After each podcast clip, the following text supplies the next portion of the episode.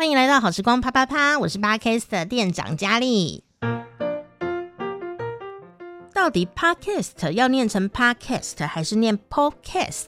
那如果是 Podcast，我就要叫好时光 Po Po Po，准备 Po 下面。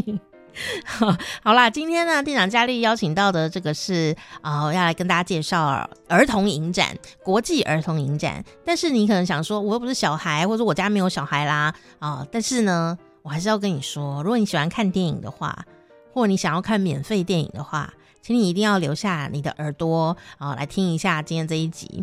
那这一集其实是有上下的啊、下集呢，因为它是限时的影展，有几部电影哦，很好看。国际的，但是它是限时的，它在八月五号之前要看，所以我还是要先把这一段然后抛给你来听哦。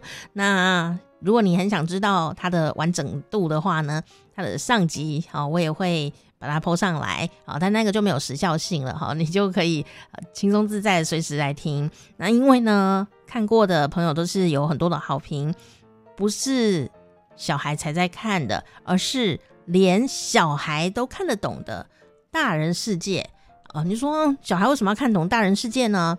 因为小孩虽然是小孩，可是他的世界跟大人是同一个世界。所以，当我们大人有时候还会逃避说我不想要看到什么难民的议题啦，或者是说国际的经济崩盘啊，啊，我没有被影响，所以我不想要看，我看不懂的时候，其实小孩是深深被影响的。那因此呢，在国际影展里面，你会看到这些很深刻的主题，但是呢，它就是让孩子也看得懂的哦。那因为儿童影展很细心，那每一部电影啊都有告诉你适合的年龄，好，所以有有的片可能呃国小生就看得懂，那有的片呢可能。幼稚园啊，看的会很乐趣，所以上面啊，在那个网站上面都会有标示，说这是比较适合几岁的小朋友来看。那当然呢、啊，大人都一定看得懂的，这不用担心。只是它片长可能比较短一点点，好，让你看完就可以做别的事情了。可是呢，却不影响它的精彩度哦。所以有时候透过孩子的。呃，角度来拍摄的，或者是关心世界上的儿童所发生的事情，在一般的商业电影里面反而是看不见的。可是，在国际儿童影展上面就会看得、呃，非常的有趣啊、我我觉得这是值得推荐的地方。所以，就算你是呃大人，孤身一人的大人，也很适合。啊、到这个网站上来看看有没有你喜欢的电影，而且重点是本来都要买票，今年因为疫情的关系，全部都是线上免费。那你可以一边听，然后一边打开你的手机或电脑啊、就可以搜寻公视+，哦，就是公共电视的公公视+，那那个加呢就是一个 plus 哦，而且加减乘除的那个符号哦，那或者是你直接按我们的下面的链接，应该就会有那注册会员。你就可以畅行无阻，免费，免费，所以这不是夜配哦，免费哈啊！那既然免费，你都还不用，我也不知道讲什么了啦哈。总之呢，你可以一边听我们的这个访问，一边逛这个网站，我相信你会有一些有趣的看点哦。影展变成线上，会遇到什么样子的困难呢？其实办影展是非常辛苦的事情哦，可是影展变成线上了。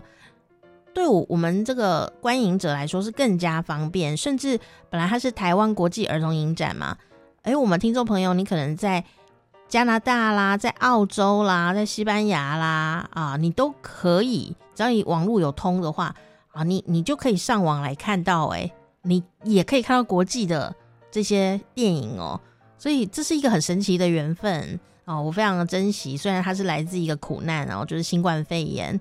那在这个访问里面没有讲到一件事，就是我们聊天的时候讲到，这边也 bonus 给大家，就是说他们在联系这些国际导演的时候，哦，会遇到一些没读也没回的状态，然后心里也很多纠缠，导演还活着吗？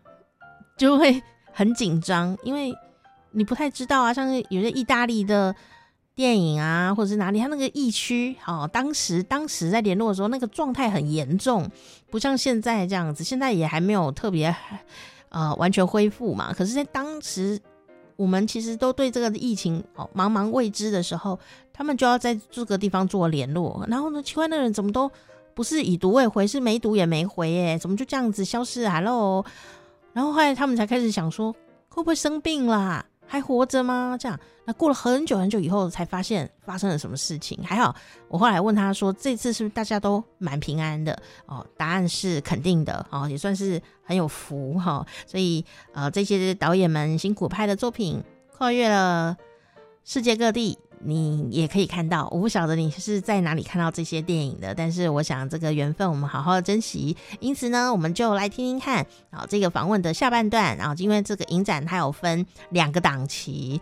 有一些电影呢在公视家的影这个网站上面是持续到呃最后的，但是有一些影片呢，它是。呃，现实的。那我们现在已经要跟你分享的是第二波，第二波的闭幕片哈，以及我们等下要介绍的这些影片。所以呢，如果你刚好手边啊、可以用手机，或者是可以呃上网啊啊、呃、开网站的话呢，你也可以先打开台湾国际儿童影展，然后或你打儿童影展，看它的官方网站，就会有相当多精彩的资讯，你可以一边听一边看哦。赶快来一起啪啪啪！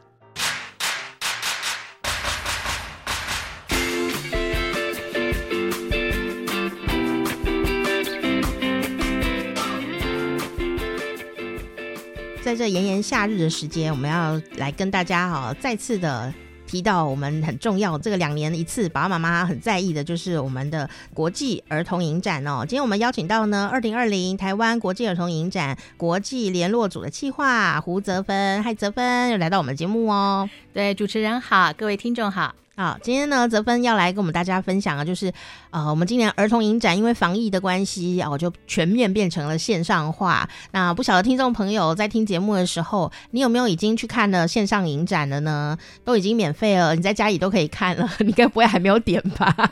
因为这次还是一样有相当多国际的呃很好的影片，让大家可以亲子共赏。那如果你是喜欢看电影的朋友，或者是呢，你对于呃，国际事务啊，或者情感上面啊，你需要诶多一点的涉猎的话，我相信就算是一个大人啊，来看这些影片，也一定都会有很多很多的收获。真的，真的，真的哈、哦！所以今天呢，要来跟大家讲，因为这次影展呢分成两个部分，有些影片呢它是限时在网络上面可以来点选观看的。那我们现在要来跟你分享的是这个第二波有一些限量的好电影啊、哦，怎么样来收看？有哪些影片值得推荐呢？我们在第二波的话呢，就是有我们的儿影向来就有的一个重头戏，就是国际竞赛的部分。是儿童影展的话，都会去邀集世界各地的这些制片啦、导演们，让他们去来投稿，然后会进行一个竞赛。嗯，那这次其实也同样有竞赛，然后我们国际竞赛的结果呢，其实是已经出炉了。那只是说，呃，就欢迎大家是透过我们的官网，呃，去来关心这个结果。那我们当然也就是一定会把这些国际竞赛的影片，把它放在我们的这个线上影展，也会有展出一部分的这些影片。嗯，对，我们有一个竞赛精选的部分。是，是我们国际竞赛啊，这次收获如何呢？有没有什么特殊的亮点，或你们观察到的事情？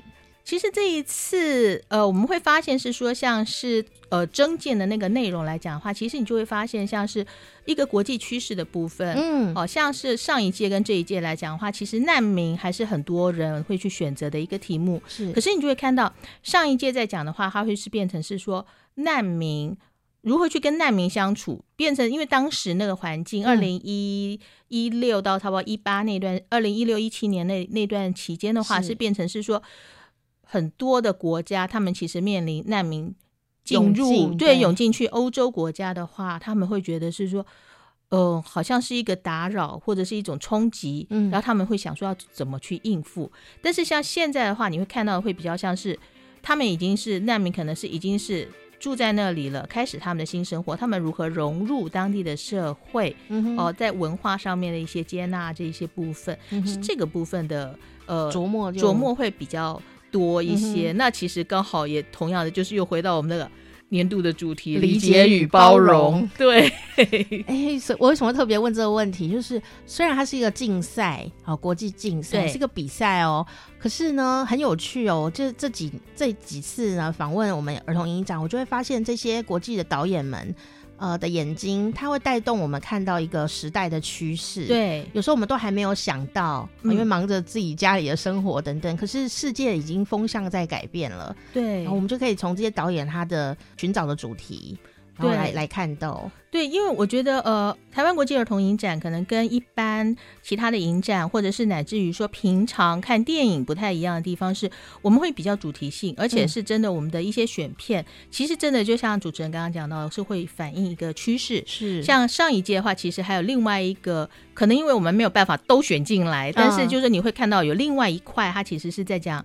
呃，金融危机是哦、呃，造成了他们像欧洲很多国家，其实变成是说爸妈可能是面临破产了，嗯、可能他们没有家了，那个家就要被拍卖了。呃，小孩子哦、呃，跟家庭他们之间的一种关系，那那个可能是变成是说我们不看哦、呃，其实真的就很难想象说，原来这些事情对于个人生活其实是影响到那个地步。嗯，真的，因为想国际的难民。对，金融海啸、金融危机，你一定会想，这跟孩子有什么关系啊？他只要读书就好了。可是事实上啊，你真的放大去看啊，那个危机来的时候，你说这次疫情一定有很多爸爸妈妈可能失业了，孩子在那里面是很无助的、欸。哎，他也有他的心路历程。嗯哼。那我们如果没有透过电影去看，虽然电影也是某一个视角，可是你没有看到的话，其实你说我们要有同理心，我看难几个。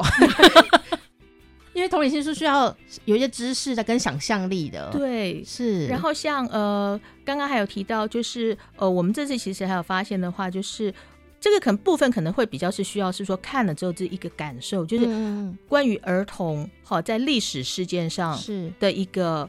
他们那个处境，比如说历史中的儿童，对。对，历史中的儿童，像比方我们这一次电视节目哦的那个入围片，嗯、那有一部它是小安的勇气，是。像那一部的话，它其实也是它反映出来的，就是说当时在德国纳粹的那个时代，一个孩子哦，他变成是说他本来很向往那个纳粹哦的那个青年团，嗯、然后觉得他加入那个很棒。帅，但是他后来对他爸爸就非常反对。然后他到后来，他才慢慢发现情况不对劲，然后到最后变成是说，他必须要有那个勇气哦，他如何去等于是说面对这一切，那个就是在讲历史中的孩子的故事，而且他们这个故事的话，他其实是真的，他就去考。就是有证对他去考证，他是用很多，就真的是当时那个年代一些小孩的一些技术，比方呃，也许是可能日记啦，或者是可能书信的一些内容，把它等于是说呈现出来的，很扎实的影片。可是它很好看，它很好看。也是同样的，就大家就想说德国纳粹那个，哎，好像就历史课本那个，哦，很无聊的那个东西啊，对啊，希特勒啦，什么点点点，圈圈圈，叉叉叉。但是你实际看的时候，你发现那故事跟你想象的不一样，他该讲的历史点，他还是都讲到了，可是你不会觉得他枯燥啊。我觉得泽芬用心良苦，因为我。觉得我们有一个共同点是哦，我们想要告诉听众朋友这个东西很有深度的时候，我们又很怕大家听到“深度”两个字就跑掉，因为它真的是很好看，因为要不然它怎么是儿童影展？对啊，因为小朋友还要坐得住呢。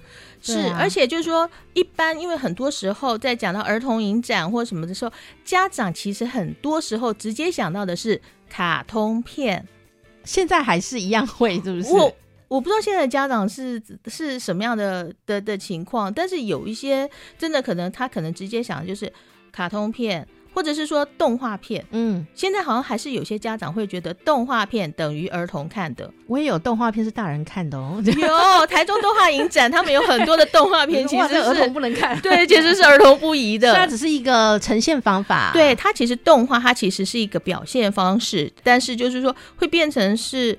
会有这样子的一种想法啦，嗯、对，那当然说像商业片的话，他们其实可能为了票房关系，他很可能也比较少去琢磨这些东西。嗯、那但是呃，台湾国际儿童影展的话，它一个呃优点，它其实就是变成说，我们有机会精选一些影片，然后以单元的方式去呈现，让大家去有机会看到一些不同的面相。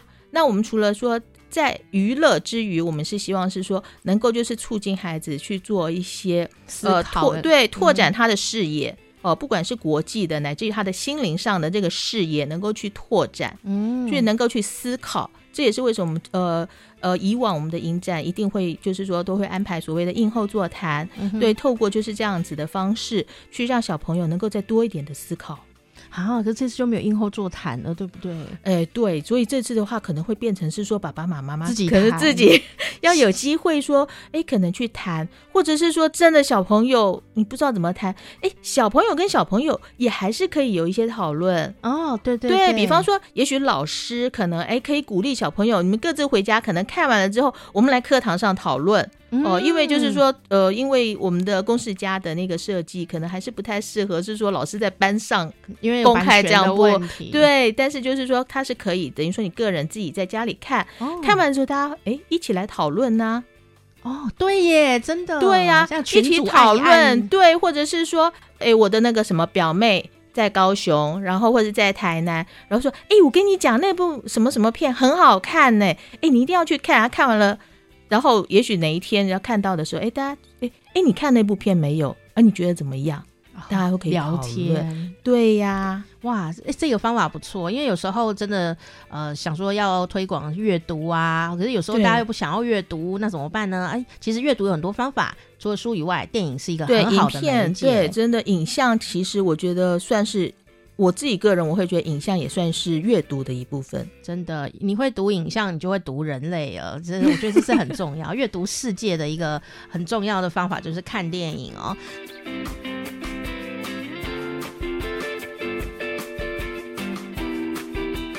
这一次啊，我们来聊聊这个闭幕片，因为我们上次介绍过开幕片。对，闭幕片呢就很有趣哦。这一次你可以用一个借口，就是说。你要看儿童影展，你就可以先霸占着你的三 C 不放一下下。哦，就说妈妈说不要再玩游戏，没有我在看公视儿童影展。为什么会这样讲呢？因为我们的闭幕片就跟这个有关系。对，其实闭幕片我也很爱耶，所以说看起来好可爱哦。它是一部呃，真的是笑中带泪，然后非常有趣的影片。嗯，它是在讲一个小男孩，然后他。就是很爱三 C，然后就是那种宅在家，就是一直在打电玩的那种。对于都市的小孩子来讲，可能爸爸妈妈也很熟悉，或者甚至小朋友自己都会觉得，哎，我就是差不多这样子的人。对。那后来外公是因为了一些原因，所以就是搬到他们家，那变成是说，可是外公呢，就是一个很传统的人，是。然后呃。他喜欢户外活动，嗯、然后他有他自己的一套想法，所以祖孙两人就是很多的价值观，还有生活上面就产生了冲突。是，但是在那个冲突过程中，他们开始去理了解对方。嗯哼，对，然后到最后其实就是变成是说，哎，那他们也真的是能够去呃和，就是有一个呃和睦的一个相处，然后甚至乃至于就是相互帮助，是非常感人的一个片。是我我很喜欢看这种片呢、欸，就是隔代的。对、呃，这种情谊，因为每次我们拿到八月的时候，我们就会再提醒大家祖父母节啊，对。然后那以前我们不需要讲这件事情啊，因为大家就会一定会黏着阿公阿妈啊，嗯、啊。但是现在都要推祖父母节的时候，那表示什么呢？表示可能有一些部分的孩子跟自己的这个爷爷奶奶、外公外婆。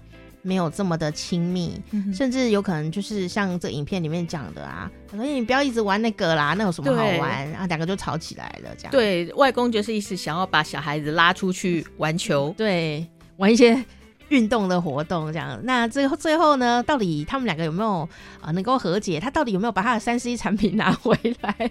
对，到底有没有赢了那场球呢？是还是他？就最后比较喜欢玩球，哎，这个就不知道。你刚才到这个线上，你就可以看，这次不用到电影院就可以看到了。对，然后你看完之后，搞不好就会忍不住要推荐给很多人看，然后让他们继续玩三 C。没有啦，三星没有什么不对啊，因为它真的就是像我们防疫的时候，好多事情实体的事，对，全部都真的要靠在云端上面来运作。对，可是就变成是说这个部分是。如何去调节？嗯，等于说调节去适度的使用，它是一个工具，但是是变成是说我们在用工具还是被工具使用？是智慧型手机有智慧还是人有智慧？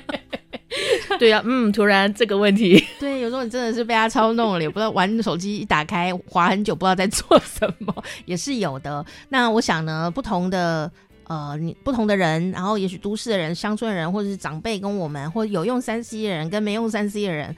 我我们都环绕着这个主题哦，就是今年的主题就是理解与包容。对，哦，我们互相知道哦，你的世界其实也有许多呃很珍贵的好玩的事情。对，那我们怎么来调节我们的生活啊？哦，那我觉得这是蛮重要的哦。除了这个以外啊，其实儿童影展还有一件很重要的事情，就是让孩子真正说出自己想说的话。我觉得这是很不容易的，因为儿童影展拍片的大部分还是大人在拍。对，那我们小朋友想讲的话，其实只有小朋友才拍得出来，而且。那个视角啊也很不一样，嗯、每一次都有这个小导演大梦想哦。那这一次我们小导演大梦想有哪些梦想呢？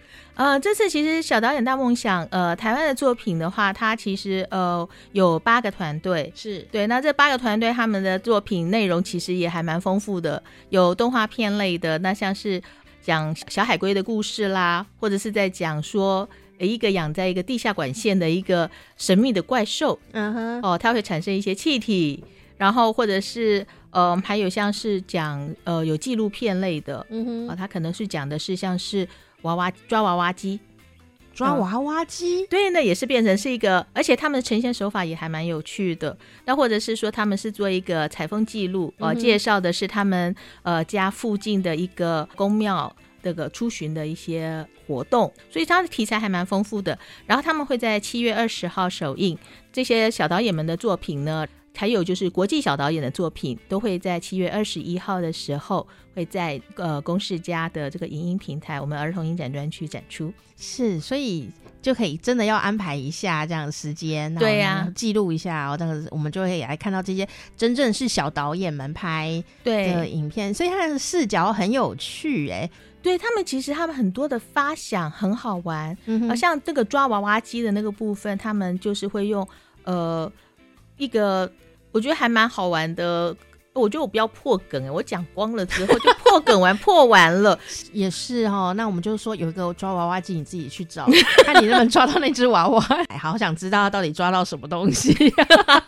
不过国际片啊，我们的小导演们啊拍的主题啊，我们这次也是可以在线上可以看到啊。要稍微给我们介绍一下，他们的国别也都蛮特别的哦。对，呃，他们其实呃有几部片。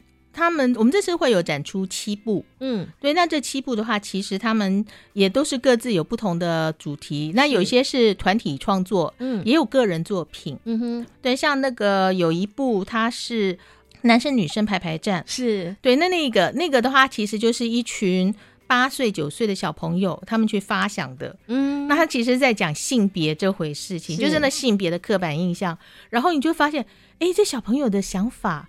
很有趣，就是他们怎么去看这个性别的这个这个刻板印象的这个事情，然后他们又用什么方式去做呈现？嗯、小男生是玩什么？小女生是玩什么？一定是这样吗？对，对。那但是他们是用他们的呈现手法，我觉得是那个呈现方式很有趣。就是议题，可能我们大家都。都熟悉，对，但他怎么拍呢？对，他怎么拍？他怎么拍？然后或者像是呃，还有另外一部，它是一个个人作品，是一个德国的小女生，大十二岁的女生，她、嗯、做的是一个最闹的演奏，嗯哼，哦，然后就是呃，她还是停格动画，然后就是在讲一个演奏家，他要表演了，然后。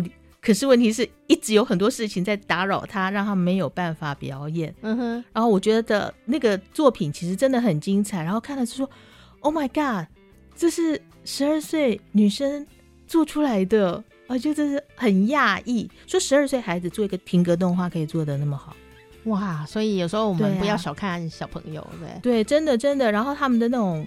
呃，想象的内容，所以像其实我们的台湾台湾小导演，其实他们的作品在国际上也是一直受到很多肯定。最近这几年，他们其实在国际上也常常得到肯定，嗯、哦，有得奖啦，嗯、哦，有展出等等。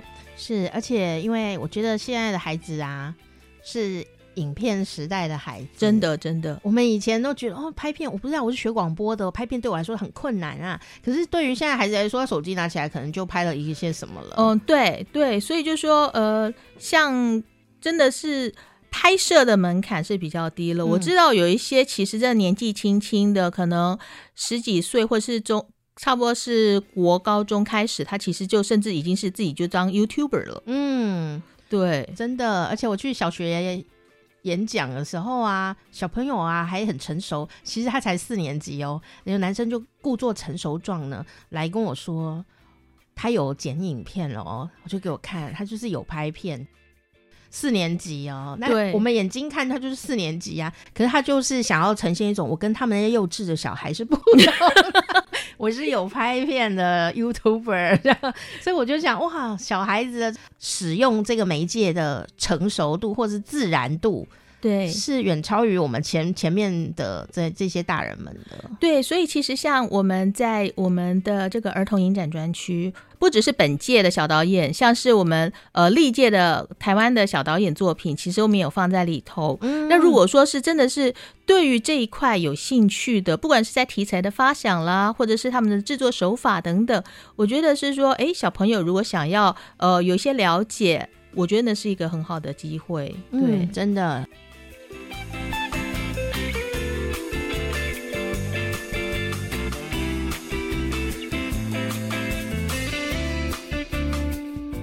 线上影展哦，这个影音平台这个东西其实真的是呃时势所趋。嗯，那如果说可以的话，我们也是当然是希望是说呃这个部分能够有维持下去。但毕竟这是我们第一次办线上影展，是，所以我们也很希望大家能够多看，然后给我们一些意见指教，我们才知道说我们要如何的去改善，或者是说要怎么样子来让它更好，优化它这样子。对对对，是，我想这也是一个好机会啦。但是就是新。苦他们了，那记得赶快去看哦，因为呢，这个是限时间的哦，所以我们第二波的新的影片哦要上架了，请大家多多的去欣赏。那如果你第一波已经有看了啊，我们赶快来关注一下新的影片有哪一些。那我们一直到八月五号，你都可以在公视家的平台上面免费的就可以看到今年呢二零二零台湾国际儿童影展的线上影展。邀请泽芬帮我们再提醒一次哦，要怎么样才能够看到影片呢？可以去哪里搜集相关的资讯？呃，最直接的话就是呃，当然是上我们的台湾国际儿童影展的官网。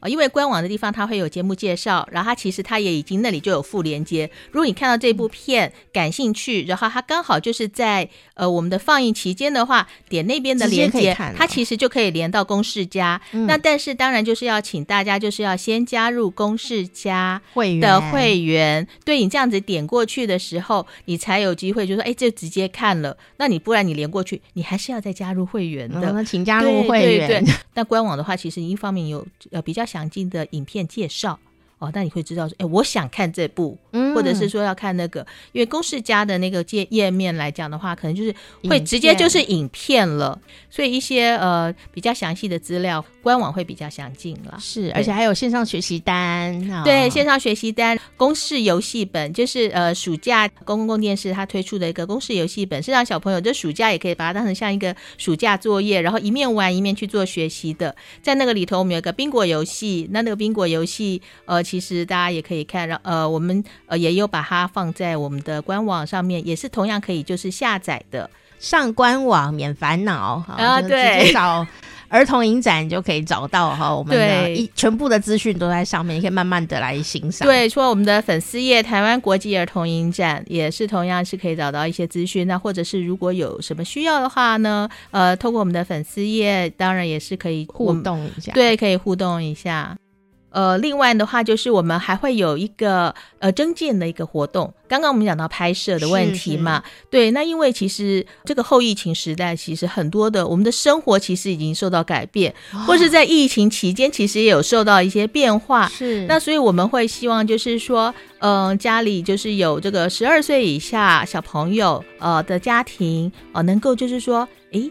拍摄一个可能三到五分钟的短片，然后来呃分享一下说，诶，疫情的时候哦，你可能对你有什么呃对生活有什么样的影响，然后或者是然后还有乃至于就是说，诶，那也许说可能变成是家里就是电影院了，我不能跑出去，我只要在家里看电影，要看耳影吗？哦，可能分享一下，那看了儿影有什么样的感想啦，或者是说有什么心得，或者是乃至说我是有没有什么创意的方式来看儿影。嗯、哦，有呃这样子的影片，那其实就是可能就是用手机或是平板拍摄，然后我们有这样的一个征件活动。那这个征件活动的话，那些详情也是同样请见我们的官网或者是粉丝页。所所以，我可以拍妈妈一直叫我们洗手这些，可以呀，防疫的过程嘛。其实，呃，这个部分我们就是让大家就是去创意发想。那这个，但、哦、这征件的活动等于是说，呃，征件那呃，我们也会挑一些优秀作品，然后会提供奖品，呃，把这些影片可能经过就是一些呃适度的一些剪辑之后，放到公视家跟大家一起分享。哇，是哎，对，所以。所以这一次呢，趁着这个时间点，我们当然大家可以要来把自己的这个生活呢拍下来。也许你也会有机会一起登上公式家的网站，好好荣耀的感觉。哎、欸，这次因为疫情的关系，很多台湾是比较呃努力而且幸运一些些，否则啊，这个很多国家哦，真的是封城啊。行为行动都被限制，结果反而因此有很多导演在家拍出了了不起的作品。对，我就我其实我还蛮期待，是说我们呃接下来这一届我们真见会有看到什么样的作品？嗯，真的就是你变成他不可能去拍什么大部头的东西，哦、因为我们不可能大家一起集结，是就变成是说很可能就是人少，那怎么样子去说故事呢？然后我还能够说些什么故事？是就。完全绞尽脑汁在面对这样子哦，真的真的，像刚刚提到我们那个外公的滚球赛，那个导演就很可爱，然后他就变成说，因为他是意大利，他是意大利后裔，所以他就是他们那种意大利家族概念也是很强。传承的。对，就是因为说他们封城了，所以他们没有办法，可能没有办法做家族聚会，他就开线上直播去跟他的那一些家族，对，那什么外甥啦、侄女们呐、侄子侄女们去。互动，然后就在跟他们玩游戏，就、嗯、后来他越传越红，就后来他就变成是说开放给很多人看，对，还蛮有趣的。虽然在疫情下，我们真的觉得苦闷，而且其实很很伤心啦，因为有很多人因此就失去了生命，很多人失去了工作，而未来要重建，恐怕也要花很长的一段时间。国际局势也因此改变了。对，但是啊，如果基于一个观影者的心情来看，我我就很期待。两年以后，我们儿童影展的国际竞赛会有哪些作品出现了？我自己真的也还蛮期待，因为真的就是说，嗯，这样子的环境下还能够做些什么？嗯，对，像有些人之前是说，那个可能运动赛事停了，就只好播那个樱木花道，也是一种方法。对，就哎。欸如果是动画片，然后有些人说，哎，动画片开始变比较红，因为动画片相对比较不受影响。嗯，那到底实际的情况会是怎么样？我就觉得，哎，那明年，明年、哦、对，明年后年我们就会知道答案了。是啊，所以哦，这也是某种前瞻性吧。是，所以啊，今年还是要先把握时间来看这些哦，呃，大家为呃台湾的。大小朋友呢，一起从世界各地哦，呃，筛选出来这种非常精彩的作品。因为我觉得啊，它叫做国际影展，我觉得有一件事很不容易诶，就是要一直联络世界各地的的的这个片子哦。那我觉得这是很辛苦的。你要不要聊聊你的甘苦谈？就是写信，写信再写信。因为其实征件的过程的话，当然就是、嗯、呃，我们其实就变成是说有征件的平台，他们就是报名进来。那只是说我们后面就是后续哦，有这么多的影片要整理，整理给我们的评审们看哦。要像今年的话，也是大概有七八百部影片报名，真的耶。然后评审看的眼睛都要脱妆。然后这些影片之外，就变成是说，哎，然后可能还有一些影片，他们可能会觉得说他们。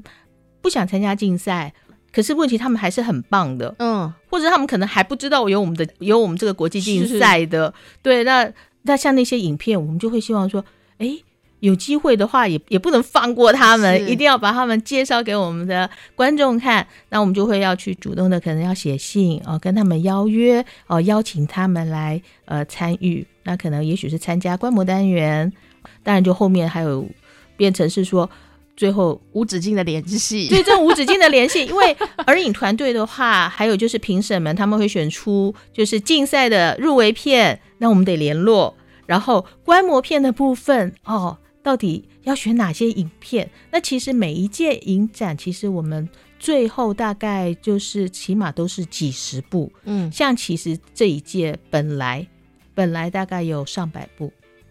上百部片，然后上百部片都得联络，嗯，那就是上百部 上百封信，我不止哦，你不是联络一次，有的人很难找，你知道 呃，不止，通常而且你每一部片，你其实来回可能那个沟通也是要花相当的时间，嗯、对，然后可能有时候还要两三次，因为你可能会要跟他呃索取各种的素材，哦、呃，要宣传要剧照啦，哦、呃，要导演的资料啦 这些东西，那有的时候可能不是一次他就完成了，那可能要追几次。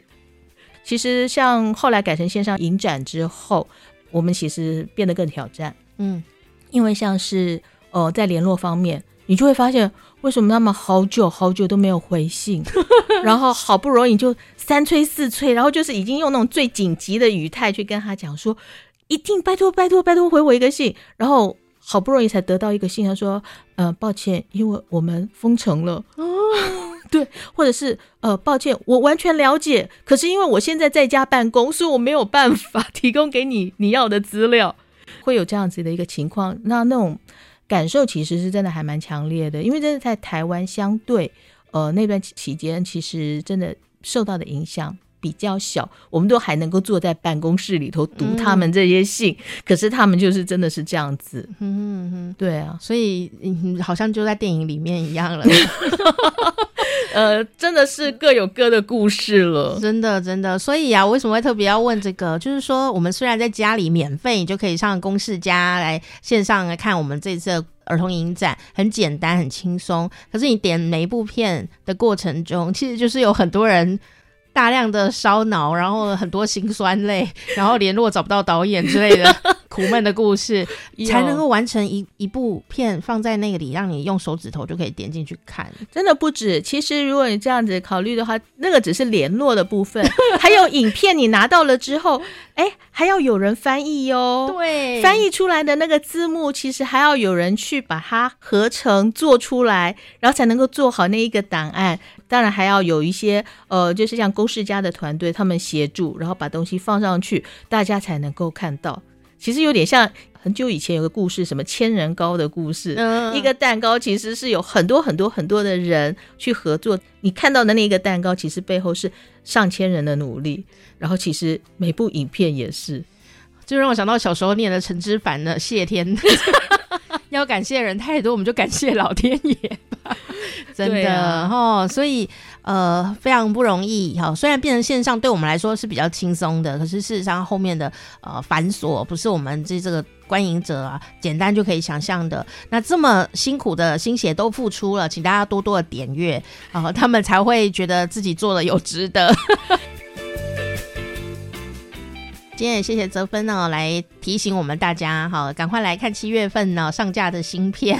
对，记得先从现实的开先先开始看。是的，没有错，不然你就要错过，可能不一定会看到这部片了。因为下一次两年后，我们啊又会邀请更厉害的芯片会出现，对，一期一会，所以请大家把握时间哦。今天也谢谢泽芬来跟我们大家介绍今年的台湾国际儿童影展，谢谢泽芬，谢谢。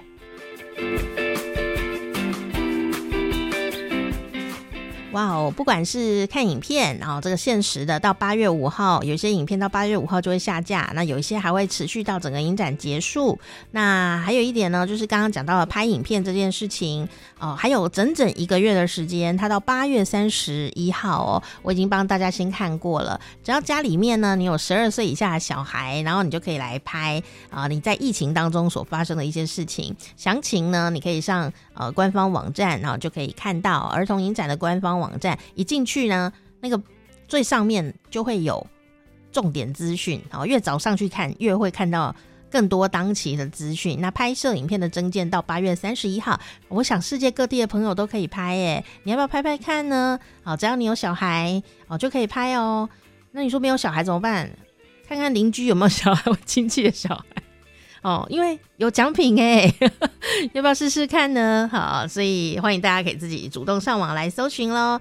啊，也请大家帮他们按赞加油打气哦。台湾国际儿童影展，那你也要帮我加油打气好吗？好，请按一下订阅订阅。如果你喜欢这一集节目，请你可以按订阅。好时光啪啪啪。如果你不喜欢这一集节目，还是听到这里了，那我想我们也是有缘吧，所以不喜欢你也可以按订阅哦。但不要听没有关系。好了，下次见。嗯